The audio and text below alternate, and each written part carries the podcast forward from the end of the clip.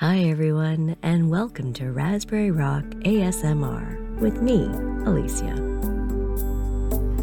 When I hear the phrase easy breezy, I think of it to mean something that is free from complications, carefree, no worries, and easy. Now, what if I said the phrase easy breezy life? What comes to your mind? Maybe a life that is perfectly happy, or maybe a life completely free of stress. If only life were like that. There are times when I see the hummingbirds flit back and forth to the hummingbird feeder, and I think to myself, oh, to be free like a bird, flying high in the sky with not a care in the world. But then I see them squabbling with each other to get food from the feeder, and I realize it's a survival of the fittest out there. We imagine grass to be greener on the other side, but it isn't necessarily so. My partner and I talk about our life at Raspberry Rock. Whenever we happen to mention to someone we own a piece of property and built an off grid cabin, there is a spark of curiosity that enters the conversation. As I describe the property to them, deep in the woods, peaceful surroundings, nature all around, they're entranced. I further go on to describe cozy fires in the winter while the snow falls, the picturesque hikes, and sitting on the deck gazing across the pond. The initial romantic vision of a cabin is what pictures are made of. You may have seen them, nestled amongst the trees, situated by a lake or mountainside, outfitted with a picture perfect interior. Cabin life is not as easy breezy as it may seem. It's work.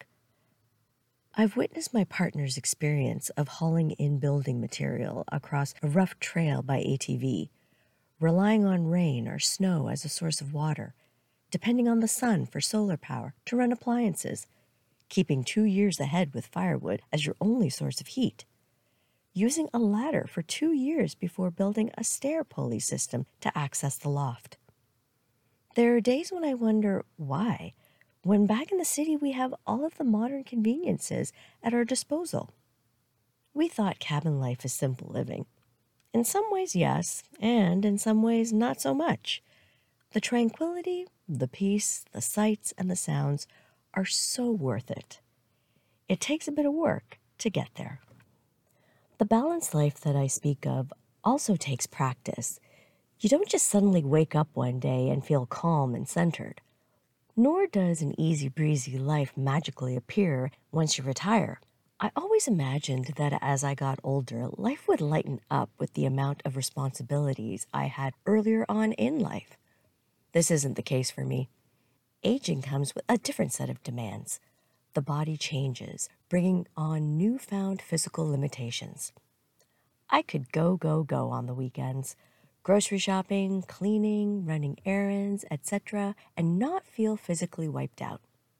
Now, I do a few things, purposely sit for a bit, then carry on, sit for a bit, carry on again. My body thanks me for recognizing how much activity I can handle before my back says, ow. The mind changes with age. Maybe you tolerate less, speak your mind more.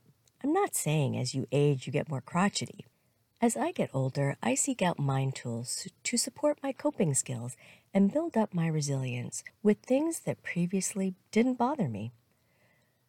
The spirit changes with age. For me, this means becoming more enlightened as I advance on my path of well being.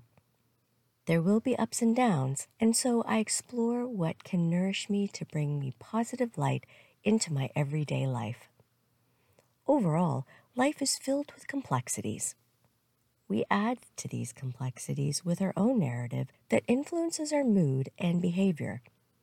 If we can disrupt those building blocks, we may be able to instead self create a sense of wellness. I have spoken many times about the power of the breath. It truly is a powerhouse that we take for granted. How often do you focus on your breath throughout the day?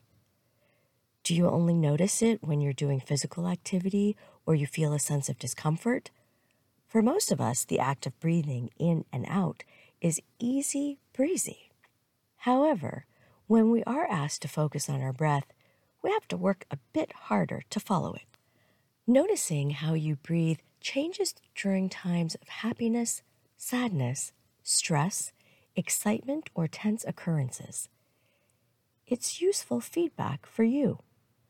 Right now, you are listening to my voice. If you can, turn your attention to your breath. Is your breathing coming from your chest or your belly? Are you breathing in and out from your nostrils or do you use your mouth? Or do you breathe in through your nose and exhale out through your mouth? Now, notice the length of each inhale. Notice the pause. Notice the exhale. Is your inhale longer or shorter than your exhale? Is your exhale longer or shorter than your inhale? Notice what you notice. Because I have asked you to notice the dynamics of your breath, you may feel compelled to change it to be more relaxed or calming. Don't. Let the natural flow of your breath just be. Your mind may wander onto other thoughts of conversations you had earlier, or the gazillion things you need to get done, or how amazing and easy breezy life would be if you did this, that, and the other. Gently bring back your wandering mind. Bring back your attention to the breath. The practice of noticing the breath aims to focus your attention and let go of intrusive thoughts. The breath may bring ease when there is dis ease. When I find myself in a difficult yoga pose, I focus on the breath to feel a sense of weightlessness. The complexity of the pose is transformed to one of grace that is easy breezy. What if focusing proves to be problematic for you based on past occurrences? It may be helpful to take your attention to the soles of your feet touching the floor. Imagine contact with the floor as a grounding sensation, making a deep connection with the earth beneath you. Alternatively, if you are seated, you could focus on your back, having contact with the back of a chair. Really feel the contact, whether it be your feet or back. If your mind travels afar, bring your attention back to the soles of your feet or to your back. Do this practice as often as you prefer. There are an abundance of breath exercises for you to discover that may soothe your body, mind, and spirit. Consider that the ease we crave in our lives comes from within. How you approach life is what you make of it. With this in mind, let's look at some ways we can create moments of a life of ease. Encourage fun, light-hearted moments. Life can be challenging, and a 24 7 serious outlook is exhausting. Find a moment in your day to let go, smile, or laugh to lessen any difficulties. Remind yourself each day to find a bright spot that makes you feel good. I recall last week felt like a long, heavy week. Friday finally arrived. It was early in the morning, and I was waiting with another person for the elevator. The person, whom I've never met before, commented on the color of my sweater, remarking what a bright, awesome color it was. A simple comment that put a huge smile on my face and started my Friday off with joy. Remember my remark of being serious 24 7? The image that pops up in my mind is a dark storm cloud constantly weighing on your shoulders. Who needs or wants that? Not me.